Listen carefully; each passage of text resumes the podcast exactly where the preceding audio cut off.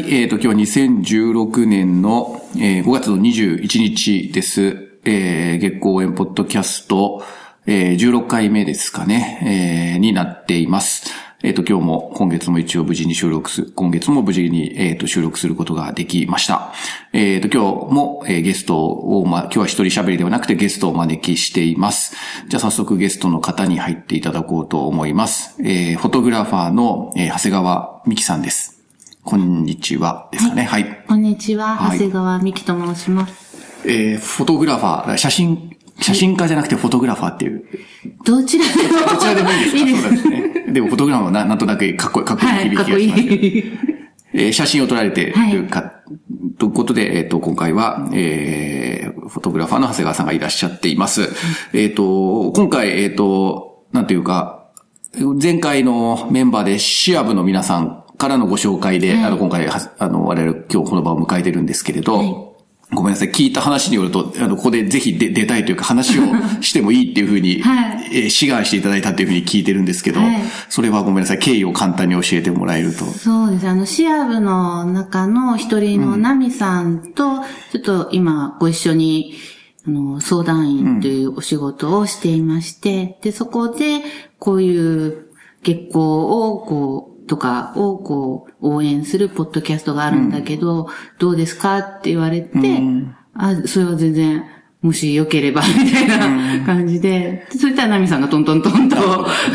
じゃあ、ナミさんが間に入って繋いでくれた感じなんですね。まあ、何何回か聞いていただいてるかなとは思うんですけど、なんか、えーなんていうか、そう、今までの、えっ、と、過去のデータについてのなんか感想とかありますか？そうですね。えっと二宮沙織さんうんうん最初が、の方私もそうですね、今、ちょっとお知り合いなので、それをやっぱり聞いて、そう、あと杉山春さんもお会いしたことがあるので、そちらも聞かせていただいて、あとシアブさんですね。それぞれやっぱり立場が違うと、こうお話も違ってくるのが、すごく勉強にもなりますし、自分のことをこう振り返る、いいきっかけになっています。じゃあ、興味深く聞いてもらえてる感じですかね。はい。まあ、それであればよかったなと思うんですけど。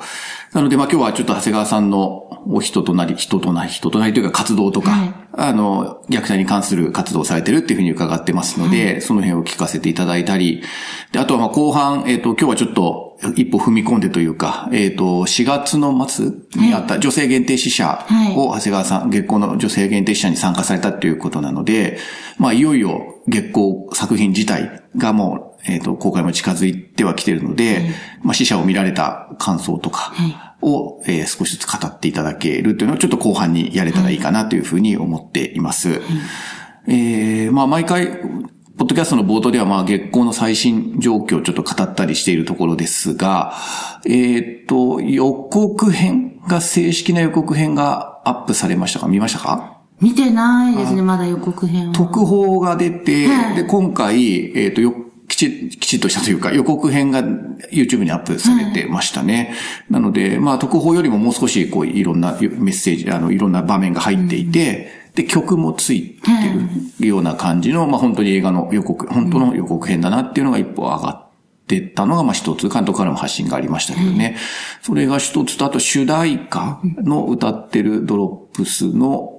方がなんか、えっ、と、まあ、正式になんかアルバムが出るだろうとか、その書いた方が、えっ、と、曲を作った方がめ月光へのメッセージを送ったりとか、っていうような感じになってる感じですかね。なので、まあ、本当に6月11だから、もうす、すぐですね、まあ、あと、10日、10日、10日じゃないか、もうちょっとか、2週間、3週間ぐらいで、いよいよ公開を迎えるというところですね。なので、まあ、これからまだメディアとか、結構ネットのに記事にね、そうですね。ななってるみたいですよ。よはいよ読んでますか？はい、読んでますね、記事で。女性の記者はい二つぐらい大きいのが上がってましたけどはい出てね。あれで結構まあ拡散されてるのかな私あんまりそんな。そうだと、フェイスブックとかでもちょっと見ましたね。じゃあ本当にいよいよ、これからどこまでみんなに届くかというところでしょうかね。うん。ありました。まあ、えっ、と、今日聞いてる方も、まあ、当然情報を追ってらっしゃるかなと思います。あ、そうだ、あともう一個思い出した。えっ、と、こうホームページ、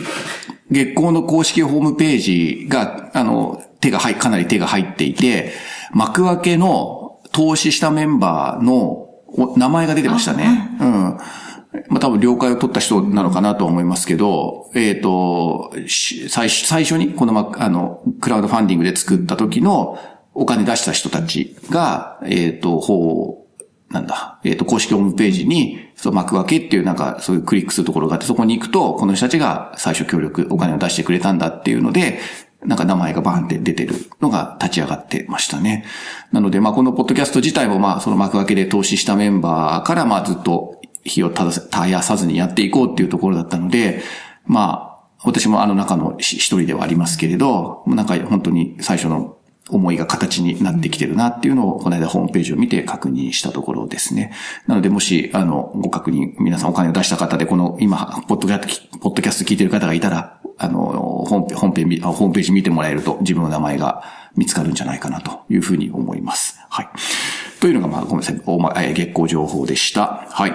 じゃあ、えっ、ー、と、今日、長谷川さんが、えっ、ー、と、今どんなご活動されてるかとか、ちょっとその辺から聞いていきましょうか。はい。はい、今、進行中で自分で行っているプロジェクトは、児童虐待っていうものを一つのテーマにして、写真でそれを伝えられないかということで、今、撮影をしたり、インタビューをしたりっていうのを続けています。もう少し具体的に言うとどんな、はい。具体的に言うと今、実際に事件が起こった、虐待の事件が起こった現場のその場にて写真を撮っています。それが起こってすぐではなくて、起こって数年後とかですね、何年か経った後の場所などを選んで、その場所の今の状態を撮りに行っています。で、そこの写真と同時に、その事件をかなりリサーチをして、いろんなことを調査して、あとどういう証言が出たかとか、うん。うん、あと裁判を聞いたりして、そこの中から出てきた実際に虐待をしてしまった母親だったりとか、あと亡くなってしまった子供が残していた言葉などを拾い集めて、それを写真と一緒に見せるという形で、こう、今、プロジェクトを行っています。うんうん、まあ、いわゆる、こう、マスコミとか、大手の記事で出るような、い。わゆる死亡事例の記事とか、はい、そういう事件を追っかけてらっしゃるんですか？そうですね。うん、ただ、その、バーンと大きく出たものもありますけれども、本当に、記事の片隅にちょっと出ただけで終わってしまったものとかもあるので、その両方をリサーチしながら、で、リサーチの中で、その、児童虐待に関することの何かしら社会的にこう変わったきっかけになる事件だとかを特に主に見ていっています。じゃあ、カメラを回す前に相当リサーチをして。そうですね。うん。いろいろ踏み、いろいろ調べたから現場に臨むっていう感じですね。はい。うん。ちょっとまああれですけど、まあ、遡ってか聞いちゃいますけど、そのききっかけというか、はい、長谷川さんの中で児童虐待問題と、こう、問題が、なんていうかな、スパークしたというのは、なんかきっかけがあれば、あの、話せる範囲で。はい。はい。私自身、今娘が6歳でいるんですけれども、出産して育てていく中で、こう、すごく自分を虐待してるんじゃないかと思うことが多々あったんで、叩いたりはしてないけれども、でも叩いたら止まらなくなるっていう、っていう自分がいる。自分を気づいてるんですね。なぜか私は叩いたら絶対止まらないっていうのを知ってるっていうのもあったし、どちらかというとちょっとネグレクト的な自分のやりたいことを優先して、娘をほっと置けて、放っておけてしまう自分っていうことにもすごく気づいていて、で、その中で虐待の事件とかがパッと出た時に、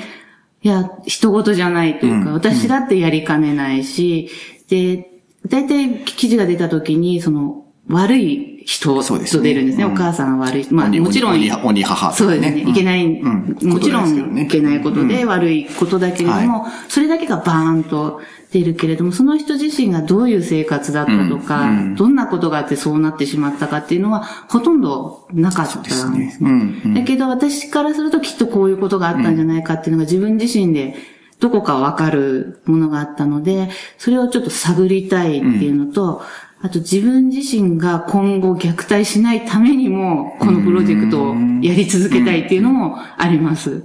じゃあ逆に言うと、出、まあお子さんがでできてからのあれなのかな、はい、こうこんなにその自分の問題、自分の問題のように捉えたというところなんですか？そうですね。本当に産むまでは、自分は子供産まないかなぐらいに思っていたので、うんうん、そんなに子供のことを大きく考えたことがなくて、で、産んだ時に、こう、大体記事とかでよく出るのが母性の欠如とか、母親なのに母性が、みたいに出た時に、いやいや、私も母性ないよ、と。母性ない。ないよって思って、じゃない人は育てられないのかとか、母性ってそもそも何なんだっていうふうに思ったのがすごく大きなきっかけで、母性って何っていうのがまず最初にあったんですね。で、母性っていうのを調べていくと、どうも、能力、女性の能力として最初からあるものではなくて、こう学んでいくものだったりっていうのと、女性だけのものでもないし、どちらかというと社会が勝手に作った言葉ではないかなっていうのに、こう行き当たって、それが一番大きい私の疑問なので、その疑問を探すためにその児童虐待っていうものも一緒にテーマにしていってるという感じです。まあその母性の一つの、まあ、は、なんていうか破綻の仕方というのかな。はい、まあ事件なんか、まあつつなげるとそういうふうにも言えるかもしれませんけれどもね。はい、じゃあ極めて個人的なところから、個人的な苦しみだったり、はい怒りだったり、みたいなところから結構こう発信活動が繋がってる感じですか。うん、まああの、杉山春さんの家族、家族幻想を読みました。はい。まあまさに、あれは杉山さんなりの母性の絵の、なんていうかな、答えというか、自分なりに探ってる感じですよね。なんか多分それを、ま、えっ、ー、と、長谷川さんとしてはそれを、まあ自分の表現手段であるカメラを使ってやってるっていうような、まあなんとなく繋がるかなってちょっと思いましたけど。そうですか。うん。じゃあ、そうですね。さっき、ま、ちょっと打ち合わせの段階でも聞いたんですけど、まあ、何回か、なんていうか、なんていうか、あの、作プロジェクトが進はい、進化してるっていうようなお話聞きましたけれど、はい、ちょっとその辺の進化ぶりもちょっと聞かせてもらってもいいですか？はい。はい、一番最初にやったプロジェクトっていうのが、うんうんえっと、自分の娘が見てるものを同じ目線の高さで撮るっていうのをしていました。うん、で、タイトルが宝石っていうものだったんですけども、それを始めたきっかけは、ちょうど娘が2歳半ぐらいですね。うん、で、もう抱っこも重くて、だけど心配なのでしょっちゅう抱っこだったんですね。うん、だけどもう重いから、ちょっと自由に走らせようと思って、手を離して、パパパッと走っていった先を見たときに、その娘が見てる目線と同じ高さにちょうどなったんですね。うんうんうん、で私が使っているカメラっていうのが自分の目線で撮るんではなくて、ちょっとお辞儀をするような、お腹のあたりで、こう覗いて撮る中盤カメラっていうんですけども、それを使ってたので、それでこの娘が走ってる方向を見るとちょうど目線と合うんですね。うんうんで、そこから見た時の風景が自分と全く違ったんですね。うんうん、それに気づいて、ちょっとそこを撮ってみようと思って撮り始めたんです。で、それをずっと撮っていくうちに気づくのが自分と娘の見てるものがあまりに違うっていうことですね。で一番大きかったのが、この汚い噴水を娘がじーっと見ていたときに、私はいつもそこはもう近づいちゃダメ。危ないし、汚いって、バイキンだらけだって言ってたところに、娘がいつもじーっと見てるから同じ高さで撮ったときにものすごく綺麗。緑じゃない色の水の反射がしていたりと、あとカエルがいたりとか、すごい発見があったんです。アメンボがいるとか。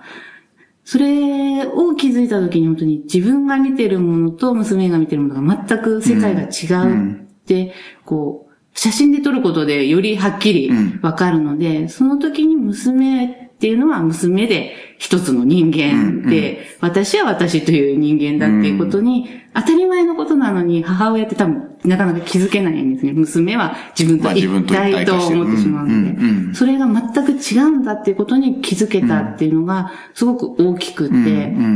で、それが分かっ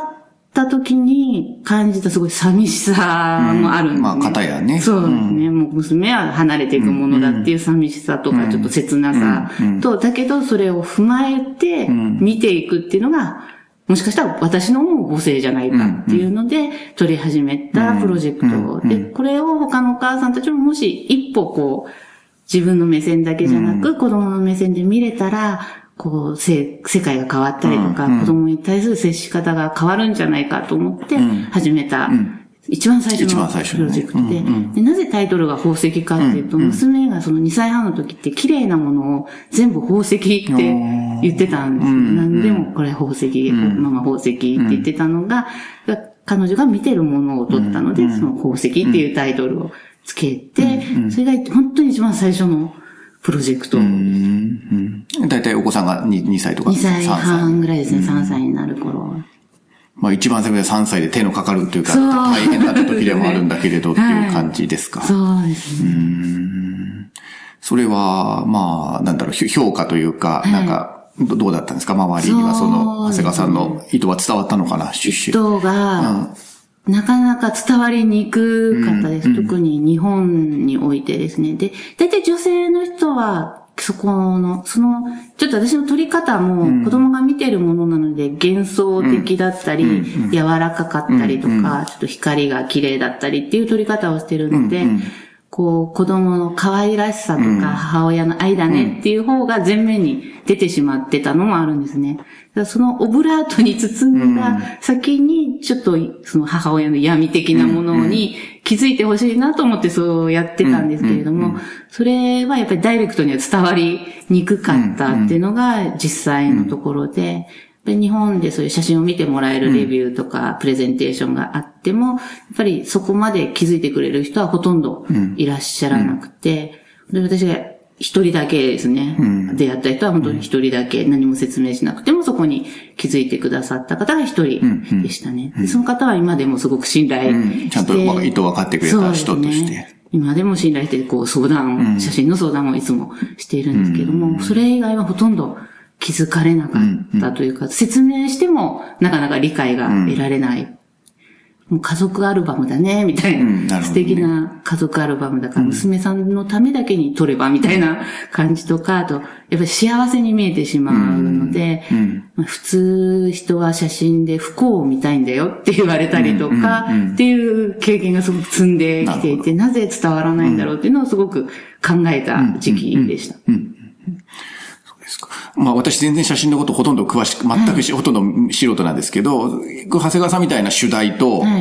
を取り上げてる人っていうのは、あんまり日本ではいないんですか？それとも。そうですね。あんまりいないです。あの、子供を撮るとか、娘を撮るとか、家族を取材はすごく多い、多いと思うんですけど、その子供に対しての母親の闇の部分とか、母性ってなんだろうっていうので撮ってる人はほとんどいらっしゃらないですね。で、海外にはやっぱり何人かいらっしゃって、私の写真も海外の人で見てもらうと説明が全くなく、そこに気づいて、そこに関しての質問とか、そこに関する議論になるんですね。そこの日本と海外の違いもすごくびっくりしました。でも普遍的なテーマなはずですよね。そね。そこはまあその文化があるから表現の仕方とか関係はちょっと違うかもしれませんけど、はい、でもその母親のことというのは、多分万国共通、母親になってる人はみんな大小強弱あったとしても絶対抱えてるものだから、長谷川さんはそこを一応今日本で、なんというか、唯一というか、あの、アプローチを続けてるっていう感じなんですかね。なるほど。そうですか。手ご、手応えというのは、まあ、まあ、一作目から、まあ、この、ちょ、次、ちょっと二本目で二作目の話聞こうかなと思いましたけど、自分なりには、そ、いや、その、このプロジェクトは手ご、周りがこう、なんていうか、少しずつ反応があるというか、手応えを感じていらっしゃるんですか？そうですね。あの、特に海外では評価もしてもらえているので、手応えはあるんですけども、日本で発表するとなると、やっぱりちょっと誤解されることの方が多いのかなと思って、やっぱりちょっと違うアプローチをしないとダイレクトには伝わらないっていうことにちょっと気づき始めましたね。まあ、どこの家庭にでも本当に、まあ、ちょっと繰り返しになっちゃうかもしれませんけど、そういう闇って、まあ、あるにもかかわらず、なん。か、なんていうかな、こう見ないことにされちゃうっていうか、なかったことにされちゃったり、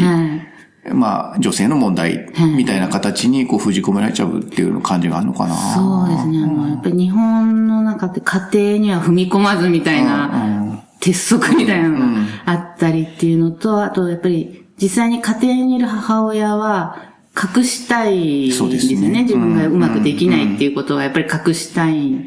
ので、そこに踏み込まない限りは出てこない問題なんですけど、そこへ踏み込むこともしないし、見ているのに見なかったことにしてしまってるっていうのが、すごく自分でも感じていることで、特に母親がそういうふうにうまく育てられないっていうことは、その母親がおかしいということになってしまって、みんながそういう部分があるっていうことに、多分女性は気づいてるんですよ、母親として、あ。自分ちょっとダメだなと思うことはあるから気づいてるけど、特に男の人とか、段階世代の方からすると、母親ができないっていうことは、